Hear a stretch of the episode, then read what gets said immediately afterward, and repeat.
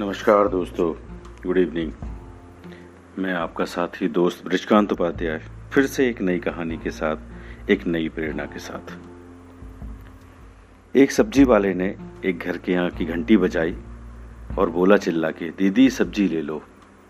तो तीसरे माले से एक औरत ने बाहर की तरफ़ झाँका और सब्ज़ी वाले को देखते हुए बोली, भैया, वहीं ठहरो, मैं खुद सब्ज़ी लेने नीचे आती हूँ। वो महिला नीचे आई और सब्ज़ी वाले से बोलती है, भैया, आप ये रोज़ रोज़ घंटी मत बजाया करो। उनको अच्छा नहीं लगता है और अभी हम आपकी सब्ज़ी नहीं ले पाएँगे। तो सब्ज़ी वाला अचरच होके बोलता है, क्या हुआ दीदी? आप कहीं और से सब्ज़ी लेने लगी हैं क्या? कि आप मेरी सब्ज़ी अच्छी नहीं है? कुछ हो गया तो बताइए हमें कि क्या बात है? तो बोलती, नहीं, ऐसी कोई बात नहीं है। बस हमें सब्ज़ी चाहिए नहीं है। अब हमें ज़रूरत नहीं है। तो सब्ज़ी वाला बोला कि दीदी, ऐसा कैसे हो सकता है? बिना सब्ज़ी के कैसे घर चल सकता है? आप कुछ और बात हो तो हमें बताएँ कि हुआ क्या है।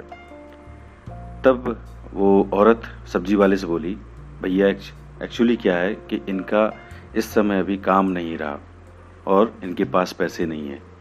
तो जब आप घंटी बजाते हैं तो इनको अपनी मजबूरी की वजह से कम पैसे पैसे ना होने की वजह से गुस्सा आता है। और ये आपको मना नहीं करना चाहती सब्ज़ी लेने के लिए। इसलिए मैंने आपसे गुजारिश की कि आप सब्ज़ियाँ, सब्ज़ी के लिए घंटी मत बजाया करें और जब सब कुछ ठीक हो जाएगा तो हम आपसे फिर सब्ज़ी लेने लगेंगे। तभी सब्ज़ी वाला थोड़ी देर रुका और बोला कि अच्छा रुकिए।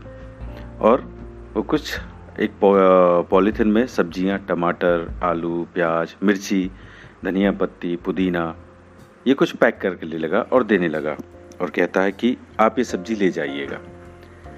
तो वो औरत बोलती है, भैया, आप मुझे सब्ज़ी उधार दे रहे हैं तो कम से कम तौल तो लेते। तो मैं हिसाब में लिख लेती कि आपको कितने पैसे देने हैं, और जब पैसे आ जाएँगे, सब ठीक हो जाएगा तो मैं आपको सब्ज़ी के पैसे दे दूँगी वापस। तो वो आदमी हँसते हुए बोलता है कि, दीदी, कोई मामा अपने भांजे और भांजियों के लिए कुछ सामान देता है तो क्या उसके पैसे लेता है क्या? और बात करते करते एक पॉलीथिन में आम कहता है, ये भांजी के लिए, और एक पॉलीथिन में मौसम भी कहता है, ये भांजे के लिए है। फिर वो कहता है कि, दीदी, मैंने जो भी कमाया है, यहीं से कमाया है। आज वक्त बुरा है, ये लंबी लड़ाई है। तो क्या हुआ कि आपके पास पैसे नहीं है? कल जब आपके पास पैसे हो जाएँगे तो सब वक्त सही हो जाएगा। तो ये सब्ज़ी मेरी तरफ़ से है, और हाँ मैं रोज आऊँगा, मैं रोज़ घंटी बजाऊँगा और आपको रोज़ सब्ज़ी दे के जाऊँगा। आपको चिंता करने की ज़रूरत नहीं है। जब सब ठीक हो जाएगा, तब देखेंगे। और आप ऐसा मत समझिए, मैं आपको उधार दे रहा हूँ। इसमें आपका ही हिस्सा है, क्योंकि जब आपके पास पैसे थे, आपने मुझसे बहुत सब्ज़ियाँ खरीदी, बहुत फल खरीदे तो मेरा बहुत मुनाफा हुआ। उस मुनाफे से आप समझिए कि ये मैं अपना उस मुनाफे का हिस्सा जो आपका है, मैं आपको दे रहा हूँ। वो औरत आंसुओं से स्नेह के आंसुओं से भर जाती है। और अपने मन से, धन्यवाद बोलते हुए, सहृदय धन्यवाद देते हुए चुपचाप सब्ज़ी लेके ऊपर चली जाती है।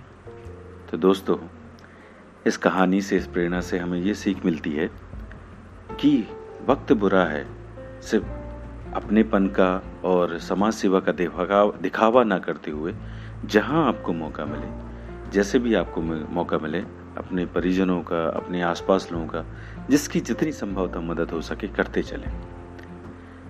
ये बुरा वक्त है, निकलेगा साथ से ही, एक दूसरे का साथ देने से, एक दूसरे की भावनाओं को समझने से। एक दूसरे को स्नेह देने से।